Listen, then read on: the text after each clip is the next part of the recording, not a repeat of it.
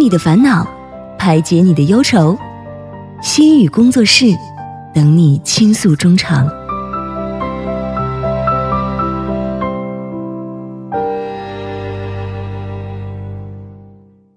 何以解忧，唯有心语工作室。那么，心语工作室又在每周日的晚上和大家如约而至了。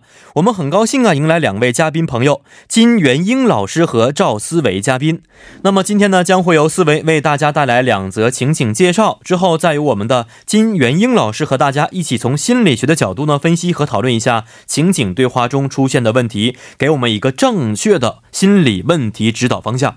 同时，我们也诚挚邀请各位听众朋友可以参与到节目当中，把您的困惑通过我们的参与方式发送给我们。您的故事呢，将会在下一期的心语工作室当中邀请心理学方面学者为您排忧解难。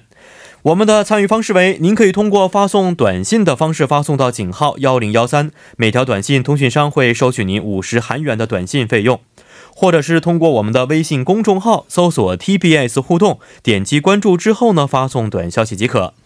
又或者可以登录我们的网页留言板，登录 tbs efm 点 s o r 点 kr，在网页点击幺零幺三信息港主页就可以了。那么，同时再为大家说一下我们节目的收听方式，您可以通过调频 FM 幺零幺点三，或者是我们的网站 tbs efm 点 s o r 点 kr 中的 efm 首页，以及您可以在 YouTube 内搜索 tbs efm 收听我们的节目。那错过直播的朋友们呢，也可以通过网站收听我们的节目回放，还可以通过三 w 点 popbang 点 com，或者是 popbang 的应用程序搜索幺零幺三信息港，或者是幺零幺三新星航来收听也是可以的。那么在收听广播同时，也希望广大亲爱的听众朋友们不妨的随手点击关注，因为幺零幺三信息港需要大家的点赞。好的，那么首先啊，欢迎一下今天我们的新的心理咨询老师，心理咨询师金元英老师，你好。你好，呃，大家好，我是在韩国活动的心理咨询师金元英，嗯。通过 TBS 这个平台呢，就是能够跟大家聊我们的生活当中的一些有用的心理学知识，我感到很荣幸，也很开心。嗯啊，非常欢迎我们的新成员金元英老师啊。嗯，那我们这个板块其实是从二零一八年是吧？四维三月份开始的啊，从幺零幺三信息港诞生的那一刻起，这个板块就陪陪着我们到现在了。嗯，而且这个听众朋友也是非常喜欢这个板块，因为很多留学生通过这个板块确实可以学到很多，嗯，在学校当中或者在社会当中学不到的一些知识，嗯啊，那。袁英老师，您在平时生活当中是不是也经常可以接触到这这个中国的一些学生们呢？朋友们，嗯，在异国他乡的一些心理问题呢？哦，是的，我现在在那个什么一所大学做那个留学生心理辅导，所以我也能经常遇到一些就是有心理上一些困难的一些学生。嗯嗯嗯，这样的学生多吗？嗯，挺多的，挺多的。嗯，现在孩子我不是很清楚啊，但是在我这个上大学的时候，很难说把自己心里的话讲给老师去听。嗯，觉得有这么一个隔阂在里边，特别说，呃，我不想承认我自己有心理上的一些困扰和问题，更不敢想把这个心里的一些话讲给别人去听去咨询，是不是？啊，那现在的这个学生。这个方向和想法都改变了吗？现在好像比以前就是心理咨询方面的这个意识呢，就是比以前提高了，所以可能就是呃，如果有这样的一个就是心理咨询的一个场面的话，大家会很很乐意分享自己的想法。是啊，大家已经是比较重视这个方面了啊，就更加开放了这个心态。对，是这样的。嗯，思维以前有过这样的情况吗？咨询专业的心理咨询师？小时候太调皮了，我自己没去过，我爸送我去过。我爸送心理咨询还是精神病？是。心理咨询，因为我爸最好的朋友他是上海非常著名的一个心理学家，然后他就送我去，去了之后，就是跟这个心理老师待了一整天了，回来之后做一些心理测试啊，没有，然后老师跟我爸说，你不用把孩子送到这儿了，孩子只是只是多就是贪玩而已，这很正常。嗯，那个时候才小学一年级吧。后来其实我觉得那个时候是我爸是想出去玩，不想把我带在身边，然后 就把我扔在那，委托这个好朋友照顾你一天，顺便看看。你到底有没有心理问题？是是是，啊，这一年级太早了，有点。我觉得这个心理上的成熟度，老师是从什么时候开始的呢？心理上的成熟度从什么时候开始的？嗯嗯，那小学一年级是不是有点早啊？这个时候去咨询心理老师，就是根据一些就是研究的，根据一些理论吧，就是心理的成熟是从很小的时候开始的，这么这么早开始了。我们今天会讲到这些内容，因为想到也有很多儿童的一些犯罪的一些问题啊，那个时候也会找一些儿童的犯罪心理学家和儿童进行交流啊等等，也是有这种情况。我昨天刚看一个短视频，就是一个十四岁的在广东那边一个小孩儿。拿着刀要砍别人，然后呢，警察都来了。他说一些非常江湖的话，说在学校他欺负我，我就要砍他，我要什么够意思，我要什么怎么样。当时我觉得这孩子为他的未来很担心，因为他完全不知道这个是错误的事情啊。这可能也是一种心理上的一种表现，是吧？嗯嗯，应该算是，应该算是。那老师，您是？通过什么样的机缘巧合从事了这份行业呢？嗯，我是这样的，我是刚开始就是还分辨不清就是教育心理跟嗯咨询心理这两个的区别，所以就是报考研究生的时候就是，呃，因为我上的那个大学嘛是这两个是分到一块一起的哦，所以我就。报了那个这个方向，然后后来就分到了心理咨询这个专业。心理咨询这个方向，对，是也是就是出于一个机缘巧合。机缘巧合。但是现在挺喜欢这个专业的。哦，这心理方向分成两个大方向是吧？是您现在一个心理咨询，还有一个是教育方面的。是的，就是心理学那边也有一个心理咨询这个专业。嗯。然后我们教育学呢也有一个心理咨询这个专业。哦。是啊，可能针对的人群不太一样，对对，是这样的啊。现在是正式开始工作了，还是说？嗯，现在还是学生。学生，但是也是在一边积累经验，一边准备的过程当中，对，是这样的。将来准备回国呢，还是在韩国继续发展呢？应该是先在韩国这边发展。嗯嗯，因为韩国和中国这边学习心理的一些体系和内容不太一样，是吗？嗯，是的，就是还是觉得中就是国内这方面的这个体系呢，还没有。完善，嗯嗯嗯，然后这边呢是就是比国内就是发展的稍微早一点，早一些，嗯，但是就是还是相比的话，这边还是稍微靠前一点，对对对对，是这样的啊，所以想在这边多体验一下，对对，把这边好的一些经验呢，好的一些学术的一些环境啊带到，可以尽量带到国内去，是不是？来发展国内的一些心理咨询的一些环境，也是更好的。没错，好，那首先就由我们的思维给我们带来今天的第一段情景介绍。好的，我给大家带来一下第一个案例，第一幕的标题叫做“是面对女友时，我该怎么压制住肚子里的怒火”。老师好，主持人好，我现在天天和女朋友吵架，现在和她交往两年了，但是我总觉得总是肚子里有怒火。她说她肚子饿。我给他做了一碗面，他喜欢吃一整个鸡蛋放在这面里的，但是我不小心把这个蛋黄给弄碎了，他就不高兴，开始数落我。我一听，我想，我给你做吃的，你还说这说那，然后我一气之下在他面前不让他把面吃完，我就把那面给倒了，然后我们就是三天的冷战，不说话。还有就是他不小心把我喜欢的模型给打碎了。虽然他说了对不起，但那是我珍藏了整整十五年的模型啊！结果他来了一句：“哼，这种东西再买个不就是了？”我一气之下又跑出家了，然后一天没有回来。我们总为这种小事吵架，但是我内心真的还是很爱我的女朋友的。但我总是禁不住怒火，等冷静下来，还是想要抱着她，离不开她。我只是希望她能够多理解理解我，多说点好听的话。我想和他一直走下去，但是老师，求求你拯救一下我们的恋情吧。嗯，哦，其实，在现代社会当中啊，这个我们倡导的是自由恋爱，是不是？不像以前这个旧社会是包办婚姻啊，那个时候两个人什么性格都不知道，所以现在自由恋爱的过程当中，男女朋友之间。不可少的是出现一些这样的那样的一些小摩擦，那如何解决这个摩擦，其实也是在我们人生当中非常关键的这么一个环节啊，嗯，才能够将来找到自己适合的另一半。嗯，那但是我看了一下这案例当中啊，没有出现男方他语言上是否是不恰当的，是否是如何压抑自己怒火、如何发脾气的，没有这样的一些内容在里边。对他至少没有出言不逊，他就是离家出走。他比方说他会他会做出一些行动，他不说，他直接以行动来表示自己的愤怒哦，不会去把那个碗给倒掉什么哦。嗯，那老师，您对于这位男士的心理，您是持一个什么样的看法呢？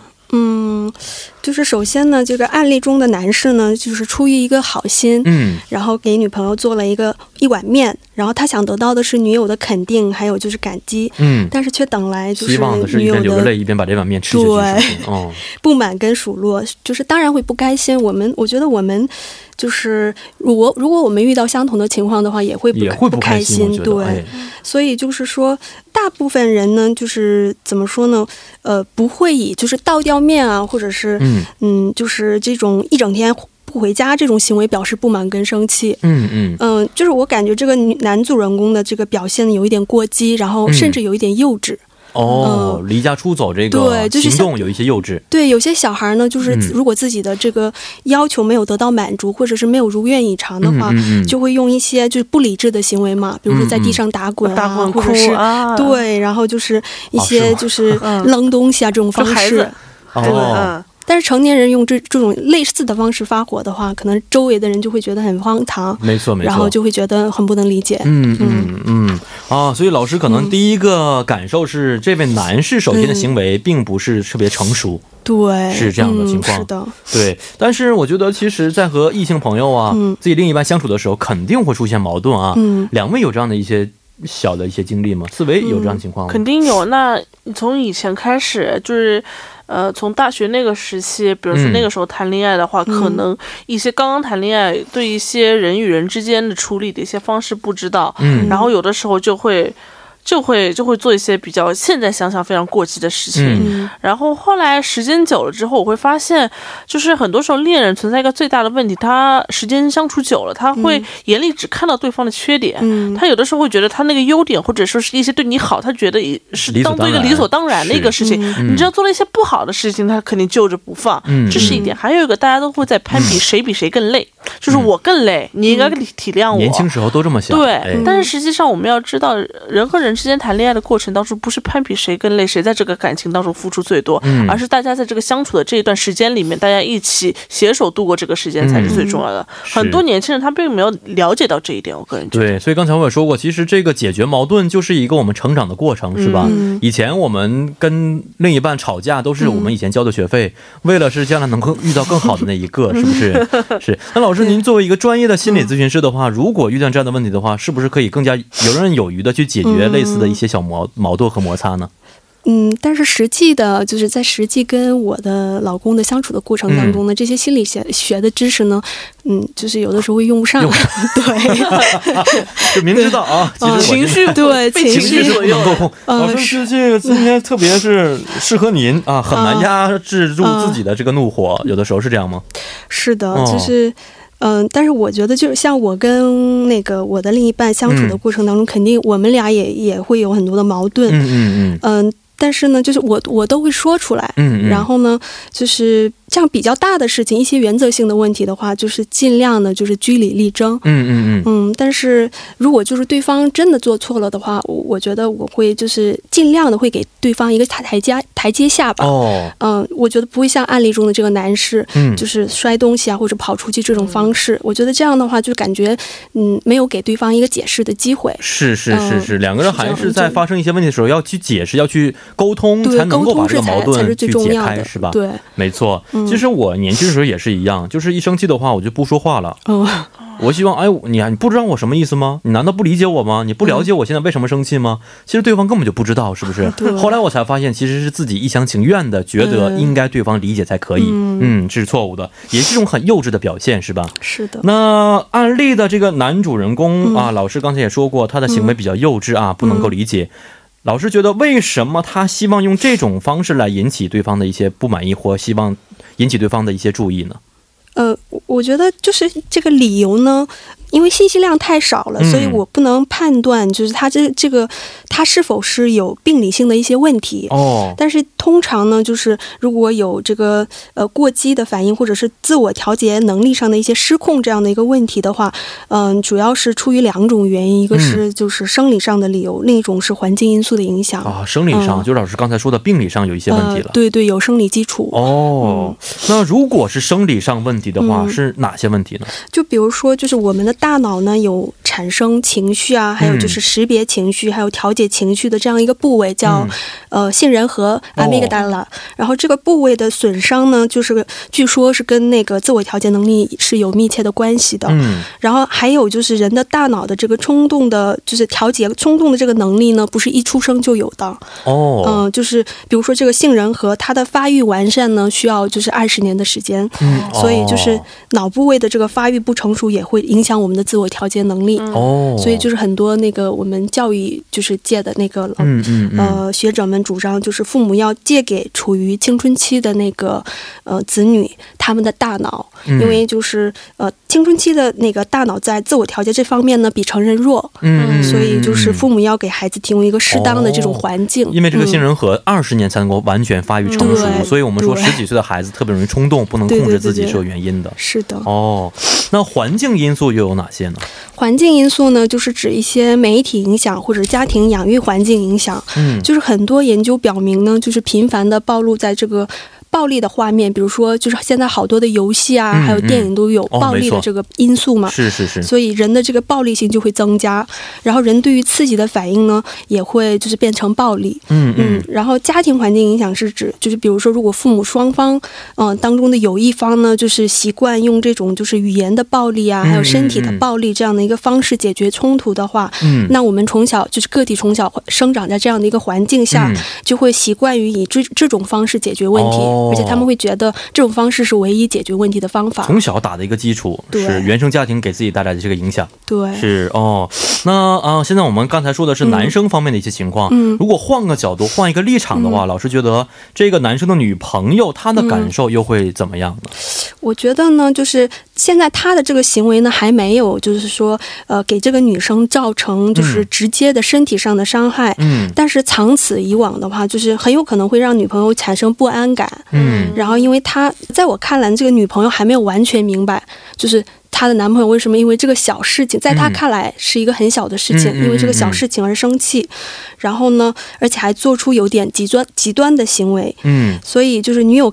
可能开始会以就是这种忐忑不安的心情对待他，嗯，然后呢，呃，他也不知道因为男友什么时候会发火，然后在什么样的一个点上发火，抓住他这个点，对，所以就是渐渐对男朋友缺乏安全感，哦，甚至可能会有点怕他，哦，然后这样就会最终影响他们俩的感情，是啊，可能这个感情将来就就是有一些危险性了，嗯，那如何去巩固？老师有没有好的一些建议呢？如何去巩固？对，让他俩有一个更稳定的关系。我觉得就是这个男士呢，需要学习一种就是有效的一些呃表达自己不满的同时呢，就是不伤害对方的一些方法。呃，我今天呢，就是嗯，给大家带来一个就是心理学当中的一个就是沟通技巧，嗯，就是我讯息 i message，大家是不是之前有没有听说过这个？没有，我第一次听说。嗯，嗯，这是就是。嗯，比如说，就是当对方惹你生气啊，嗯嗯，然后不舒服，然后或者或者干扰到你的话，嗯嗯，大家会怎么做呢？对，别人干扰到我，嗯。很生气，很生气。对，就是我们通常会想要让对方理解我们的感情，没错，是的。对，但是又怕呢，就是有理说不清啊，或者是被别人误解，嗯，是，于是呢，选择不说，或者是生闷气，对，嗯，或者是就是通过指责对方的方式表达。哦，嗯，后面两种表达了一种信息，就是。你做错了，嗯。嗯，当人们感到就是被指责，然后甚至受到攻击的时候呢，就会下意识的想要保护自己，嗯嗯，然后这种你信心呢，会让对方就是提高预防，然后并进行反击，嗯嗯，然后这样就是战争就永无休止了。哦，是这样的，那呃，这种也是一种让对方感受的一种沟通方法，是吗？是的，哦，嗯，就是用。您接着说，用用心理学的这个我信息呢，它是一个就是有效表达自己情绪的一个方式。嗯嗯，它可以让对方卸下防备，然后把注意力集中在对方的感受上。呃，这是一种就是就事论事的一个沟通方法。嗯，当我们把注意力呢，就是放在对方的感受，而不是对方的攻击上的时候呢，相互理解就变得更加的容易。嗯嗯嗯，然后我信息的第一步呢，就是陈述事实或行为。然后第二步呢是表达我对此的感受，嗯，第三步呢是说明具体的影响或者是我对你的希望。哦，嗯这三种方式，对对，我信息的这个表达方式呢，可以概括为三步表达法。嗯啊，就是三步表对达法，我看到什么什么，嗯然后我感觉到什么什么，嗯我期待什么什么。哦，让对方充分了解我到底是怎么想的，对对对，哦，对这个已经很应该是很有帮助的，对了，我以前我做另外就是几期节目，有的时候嗯。他们也有说到这一点，就是说，如果说你和对方吵架的时候，嗯。直接说出来你错了，把这个事实揪出来说的话，嗯。大家都不会听的。嗯。反而你如果告诉对方你这么说，我觉得内心很受伤，我很难过，哦。我现在这么做，你这么说让我觉得很伤心。嗯，如果这样子的话，会有助于这个就是两个人话的继对话。续，哎，嗯对，所以说我跟我男朋友的时候说话的时候，就是吵架的时候，嗯。我也会去学习这样子的一个方式，先不去说有什么问题？你这么说，我反正现在觉得不开心。嗯，这样反而会给他思考的一个空间，是是是，会然后更有助的去去去交流。嗯，所以我看到，我感觉，我期待这三个方法、三个步骤啊，大家一定要掌握好了。对，好，那让我们简单的稍事休息之后，再回到今天第二部节目当中。送你一首歌曲，是来自荒基尔和 Siki 共同演唱的《南喵 A 温度差》。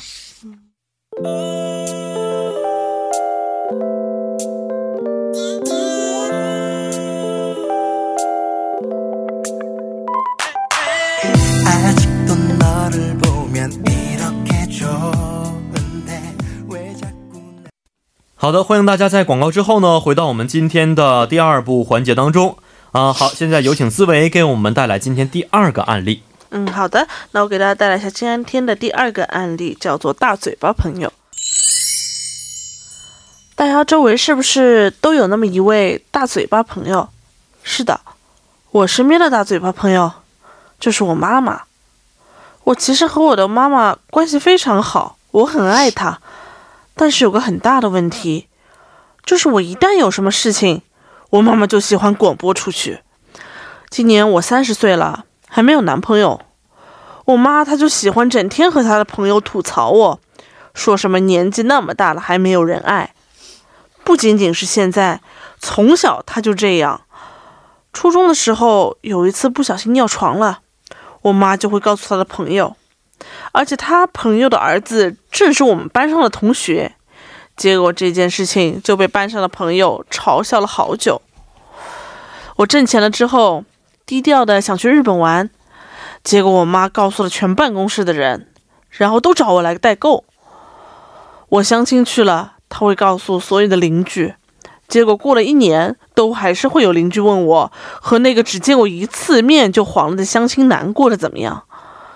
和妈妈说了很多次了，叫她不要整天这么说，她却告诉我，哎呀这有什么大不了的啊？又不是什么大事儿。但是我总觉得他像是个大小孩，有的时候真的觉得我也是个三十多岁的女呃大人了，是不是该独立了？可是他就偏偏不让我搬出去，说什么女孩子一个人搬出去又危险又浪费钱。我现在简直都快疯了，谁来救救我？真的实在是太丢人了。嗯，好，今天呃大嘴巴朋友啊，这么一个小案例，而且还是自己的妈妈。我身边也有朋友这样的一些妈妈是这样的，天天我看看他妈朋友圈。把他每天的生活情况都发表出来，哦孩子做什么事情都在朋友圈当中发出来。我觉得他孩子应该是很苦恼的，是，呃，但是我也知道，其实妈妈们她们上了年纪之后，特别是退完休之后啊，聚在一起，每天能说的事情，可能就是自家孩子的一些对对对这个那个了，是不是？对对，呃，那想问一下两位嘉宾，父母的情况现在跟这个今天的案例也差不多吗？我妈倒还好，嗯我觉得没什么。我当时有一次在。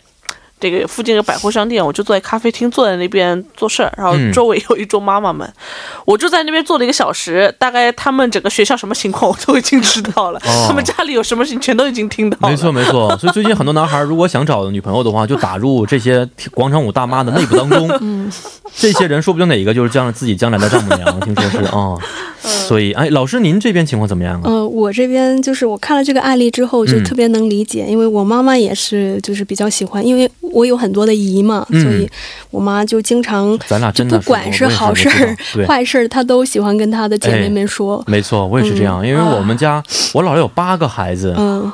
所以我光姨就有四四个姨，女孩有五个嘛，算我妈妈，嗯四个姨，还有三个舅，然后呢，再加上这些姨的孩子们、舅的孩子们，哦。所以我们家还有一个四五十人的群在里边。哦，我妈经常把一些我的事情在群里发，发我的照片，经常说我胖了，我瘦了，最近怎么怎么样了。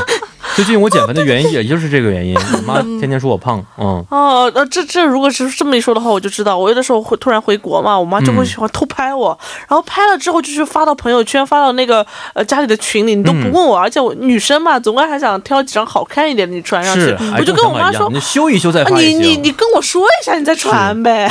然后她说，哎，我觉得挺好的嘛。妈妈们可能觉得是无所谓的，是不是？但这时候可能是给一些其他当事人造成一些小压力和心理上一些困扰啊。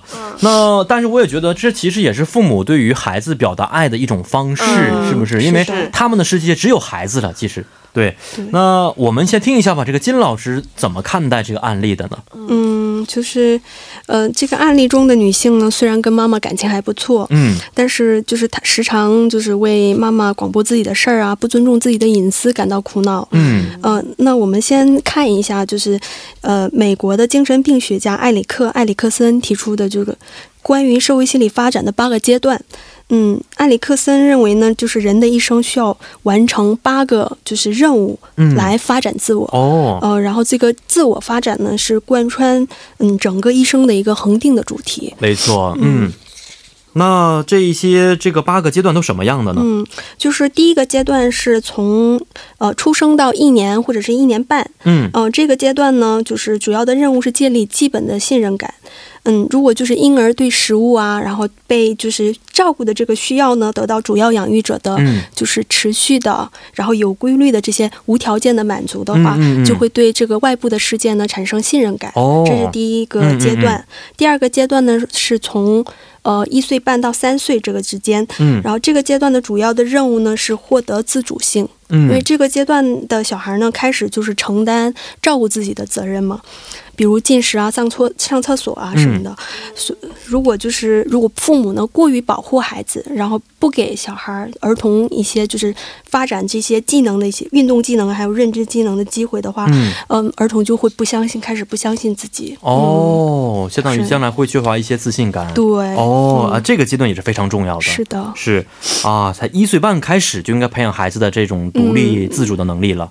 嗯，嗯也可以这么说。嗯，然后这么小的时候，我们开始要发展自我的一些发展能力了。那么，不过对于这个阶段不属于无意识的阶段，是不是？嗯，就是我们大部分人呢，都就是记不起来我们三岁以前的记忆，是吧？嗯，没错。所以就会觉得这个时期是属于无意识阶段，哦但这个不准确，因为我们一出生就开始跟这个社会呢有了互动。就是开始跟这个社会互动，嗯。所以我们的心理结构的发展呢，是从这个时期阶段开始的。嗯嗯。嗯，哦。然后第三个阶段呢，是从三岁到六岁之间。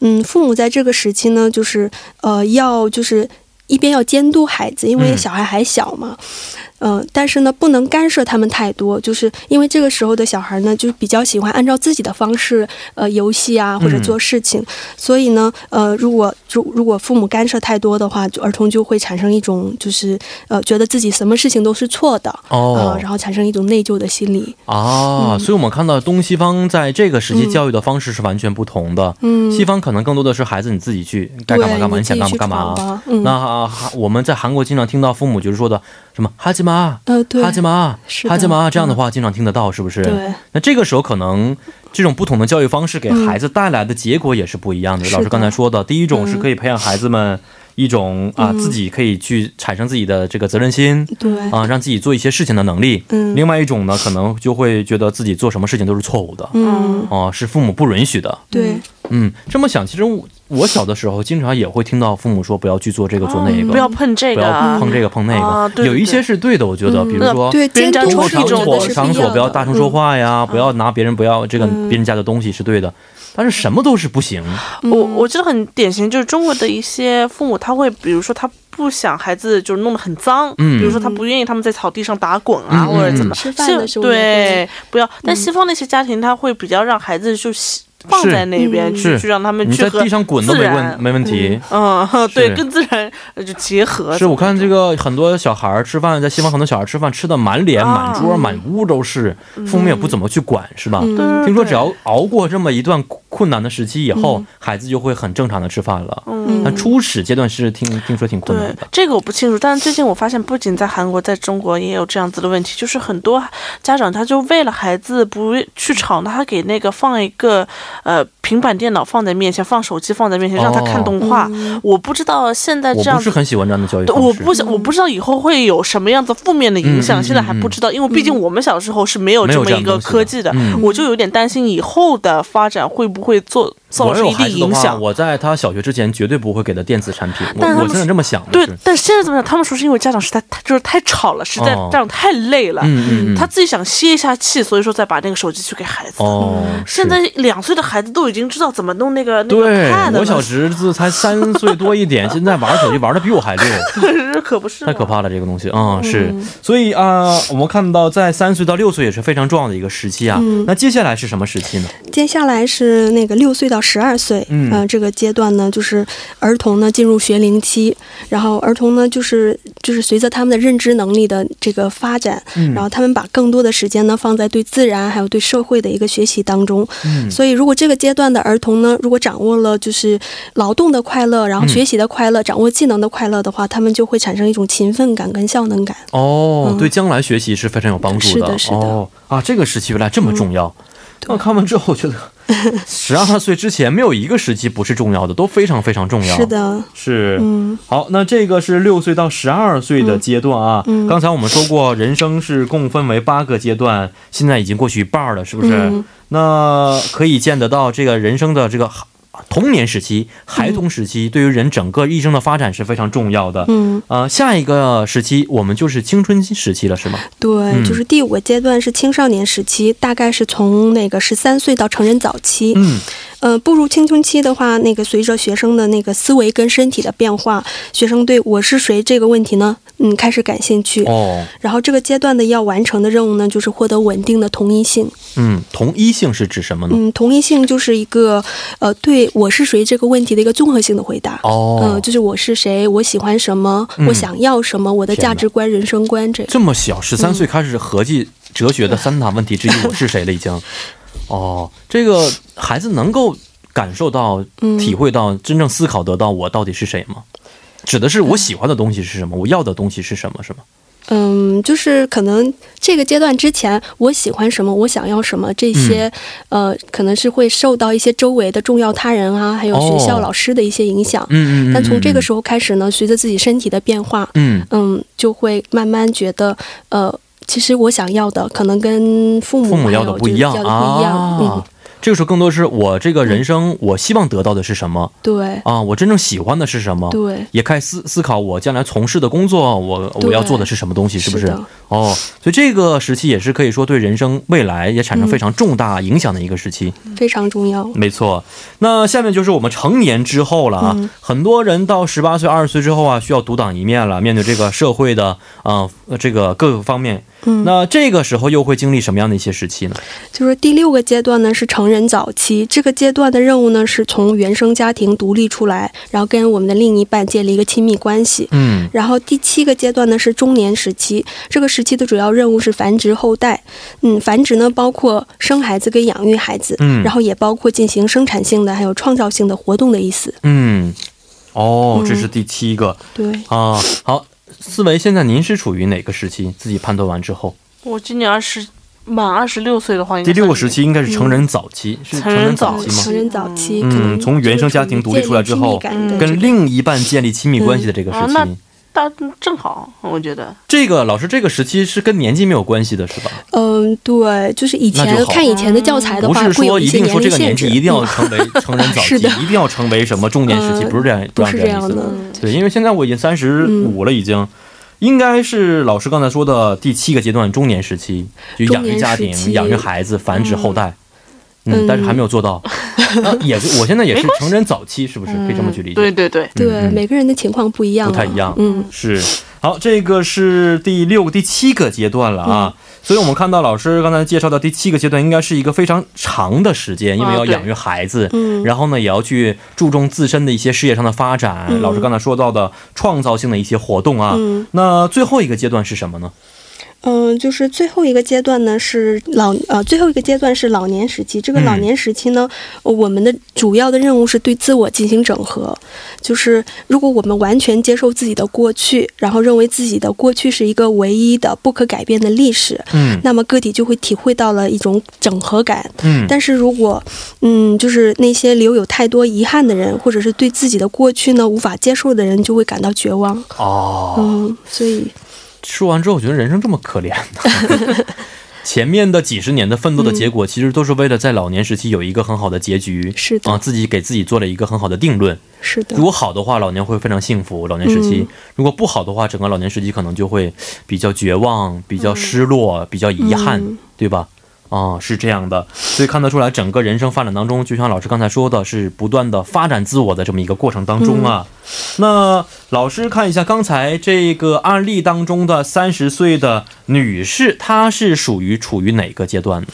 呃，我觉得她现在应该是处于就是埃里克森所说的这个人生的第五个阶段，嗯。就是同一性发展，哦，跟第六个阶段就是、嗯建立对成人早期建立亲密感的这个边界点上。嗯嗯嗯，嗯，同一性是就是是指就是理解自己是什么样的人，而且自己喜就是知道自己喜欢什么，想要什么，然后嗯。也意味着从原生家庭分离出来。哦，嗯是这样的。但是在现代社会当中，我觉得很多人即使活到了三十岁到四十岁，嗯还没有从老师刚才说的第五个阶段发展出来。嗯因为我们小的时候更多的听的是父母的话，让我做什么做什么，没有想我自己真正真正喜欢的是什么东西。嗯很多特别是一些男男士朋友，在四十岁之后才考虑我到底喜欢的是什么，嗯我现在要辞职做自己人生喜欢的东西，这个也不晚是吗？嗯老师建议也是 是很好，觉得应该去这么做，还是说应该维持以前已经做过的事情？我觉得这个还是要看每个人的状况不一样，可能他觉得如果这个前面的公司对他现在的一个状况是、很多，是，但是不喜欢。比如说他觉得幸福感非常低，而导致他可能精神上面或者心理上面有极大的压力的话，嗯我觉得换个环境也是一个也是好的好的对嗯哦。嗯嗯。啊，所以每个人其实根据不同的情况，这几个阶段有的时候比较混淆，好像是是吧？嗯，嗯，好，那我们再接着往下看啊，能不能给我们具体解释一下啊、老师刚才说的这个人是处于边界的这个情况呢？呃，就是说，我们对自己的界定呢，很大一部分取决于我们就是我们的重要他人，比如说我们的父母啊，嗯。主要的养育者。所以就是呃，在我们同一性还没有完全建立之前呢，嗯呃，我们可能会分辨不清我们内心的一些就是我们自己的声音跟我们父母的声音。嗯嗯嗯。比如我们重要他人一直给我们一个，就是你很聪明，嗯。然后你你是一个很善良的、很重要的一个人的话，嗯那我们可能就会觉得自己是一个值得信赖的人。嗯，但是如果我们的重要他人一直给我们一些负面的一些反馈的话，嗯我们就会没有自信，然后在一一些遇到一些关键性的一些问题的时候呢，就是。嗯，这种反馈呢，会以就是自我暗示 （self talk） 这样的一个形式呢，给我们回放，影响我们的表现。哦，所以这个阶段来去确定我是谁、嗯，啊，如果没有去发展好的话，将来可能一直会处于一个特别不自信的呃人生当中。是的，嗯，是这样的。好的，那我们觉得这个这个也是非常重要的啊。嗯，这样看来，其实同一性发展就是我们每个人心理成熟的一个过程，是吗？是，就是同一性的发展呢，就是使我们从心理上还有在经济上呢，呃，做好呃从父母那里就是独立的一个准备。嗯就是我们通过一些就是跟外界的一些交互的过程呢，发现真实的自己，嗯，然后这个真实的自己呢，可能区别于父母眼中的我们。然后，而且我们也会就是重新认识我们的父母，嗯嗯呃，比如就是以前我们可能会觉得我们的父亲呢是一个呃一棵永不倒的大树，嗯但是后来就是突然某一天我们发现父亲已不再年轻，嗯，然后也是一个普普通通的有缺点的一个平常人。嗯嗯，我们把这个过程呢称之为破茧而出的过程。哦。是啊，其实每一个人都会有这么一个过程当中，就是从小的时候觉得父母永远是自己人生当中最伟大的，不会永远不会倒的这么一个形象。嗯但是突然有一天发现父母也是两鬓苍白，嗯，说什么话都是要听自己的意见的时候，才发现自己成为了这个家里顶梁柱。是。然后自己老的时候，可能也是重复父母的这样的一个经历，嗯啊，也是一点一点改变的。因为作为我们小辈，永远都没有经历过父母的那个现在这个年，就是小辈永远不会理解晚辈的一些立场、一些心理。我们在我们很小的时候就一直觉得父母的形象非常高大，就觉得有什么事情都有后盾在那边，家里。金钱方面，我小的时候甚至觉得家家里的钱就像水龙头一样，要的话就开一点。才后来才发现，这父母挣钱有多么不容易，这就是一个这个觉悟的一个过程。我觉得，所以说我个人嗯给这个主人公一点小小的建议，就是说不管怎么样。你也有稳定的工作等等，我觉得一个人搬出来还是一个呃比较好的一个选选择。虽然你说危险啊、浪费钱这些，我觉得都是次要的。这些东西，钱这个东西是靠你自己能力的去挣的，而危险这个东西是也要有你自己的安全形式。你也这么年纪大，你又不可能永远躲在妈妈的呃这个保护伞下面一直活一辈子，对不对？你要作为一个独立的女性的话，我就算没有男朋友，没有一和别人一起生活，你自己一个人去生活，去了解这个世界的话，你会发现。而跟着亲近很多，你的心情也会愉悦很多的。嗯，是，这是呃主人公女儿的情况啊。但是我们还没有把这个根源问题说好，就是为什么主人公的妈妈会是一个大嘴巴这么一个形象呢？老师怎么看待？我我认为是，就是我们的那个传统的家族观念在影响着我们。嗯嗯，在我们的传统的观念里呢，就是父母呢倾向于把子女当做自己的附属品。嗯嗯嗯，然后这个案例中的母亲呢，也是把自己的女儿当做一个附。出品，而没有把女儿当做一个独立的人格对待。嗯嗯，我我个人觉得，就是嗯，这个案例中的母亲呢，要为这个问题负主要的责任。嗯嗯嗯。哦，阿丽的母亲应该为这个问题负一些很主要的责任。对，她是就是她的这个行为呢，阻碍自己的女儿完成前一个阶段的任务，也就是同一性的任务。嗯，就是母亲呢，呃，可能会觉得，呃，在我看来大不了的小事儿呢，女儿可能也。不在意，嗯，但是女儿是女儿，自己是自己，嗯嗯。嗯，是这样的啊，确实，嗯，我妈妈其实就有这样的一些心理状态在里边，直到最近我妈妈才明白，嗯，呃，我和妈妈之间关系应该维持在一个什么样的一个阶段，嗯，前几天吧，六月六月份的时候，六月初的时候，我妈妈在朋友圈发了这么一条信息，我看完之后吓我一跳，我以为我身世有问题呢，我妈妈发的是你的孩子并不是你的。真的是，我现在正在看的，吓我一跳。我点开去看，看完之后我才发现啊，我妈妈讲的并不是说我不是我妈亲生的意思，指的是什么啊？生命是父母给的，但是呢，并不是为父母而来的。对。然后呢，虽然是在父母身边，但是呢，孩子并不是属于父母的，而是一个独立的个体。说父母可以给孩子爱，但是呢，不能够强加于孩子自己的思想。是的，我妈已经是六十多岁才明白现在这个道理，可以看得出来，真的。呃，两代之间的代沟有多严重？而而且还有就是，妈妈他们也是第一次做妈妈，对于怎么跟小辈这么一个沟通，他们也在慢慢学习当中。可能以前我们社会当中心理的东心理的这么一个氛围啊，这些讲的一些也没没有像现在网络这么发达，整天可以分享这些文章，他们也看不到那么多。他们现在就算是六十岁、七十岁、八十岁，他们还是在人与人之间的一个关系，还是在学习当中。但是要知道，有的时候妈妈给自己。吃了一些补药，会知道我知道你是独立，但是过一阵子还会回来的。我这个时候，我们作为小辈也是要给长辈一些时间，让他们去理解这么一件事情。是，嗯，再过几年，可能就是我们这一代人，就是嗯，相当于父母那边唯一的一个牵挂。在退休之后，我们如果是很完美的话，他们会觉得自己人生打造了一个非常完美的艺术品，他们觉得就会很满意，没有遗憾了。其实这么一想，我们 责任还是很重的。是 是。好，那老师，您有什么好的建议，能够使得母子俩的关系能够稍微有一些呃改善吗？嗯，就是案例中的这个，就是女儿呢想要搬出去，嗯嗯，然后但是母亲呢不同意，嗯嗯，母亲是觉得女孩子一个人搬出去住是又危险，然后又浪费钱，没错，我比我我还。我觉得我对这个说法呢，其实比较赞同。哦，嗯，因为女孩子一个人住，父母肯定会不放心。嗯嗯嗯。但是呢，我觉得母亲应该可以，就是怎么说？先表达，嗯，希望女儿不要搬出去住。嗯。但是同时也要跟女儿进行很好的沟通，然后问一下你为什么不想搬出去住？可能是因为路程太远，上下班路程太远了，或者有一些其他的原因。嗯嗯嗯。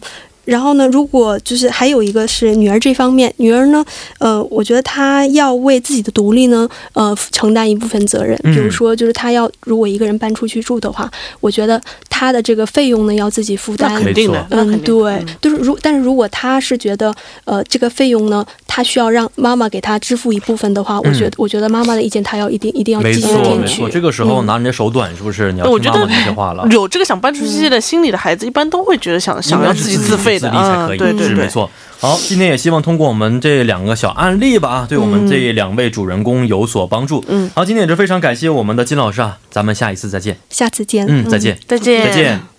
好的，那么伴随着我们心语工作室的结束呢，也到了跟您说一声再见的时间了。节目最后，代表我们的节目作家尹月和李京轩以及制作人刘在恩，感谢大家的收听。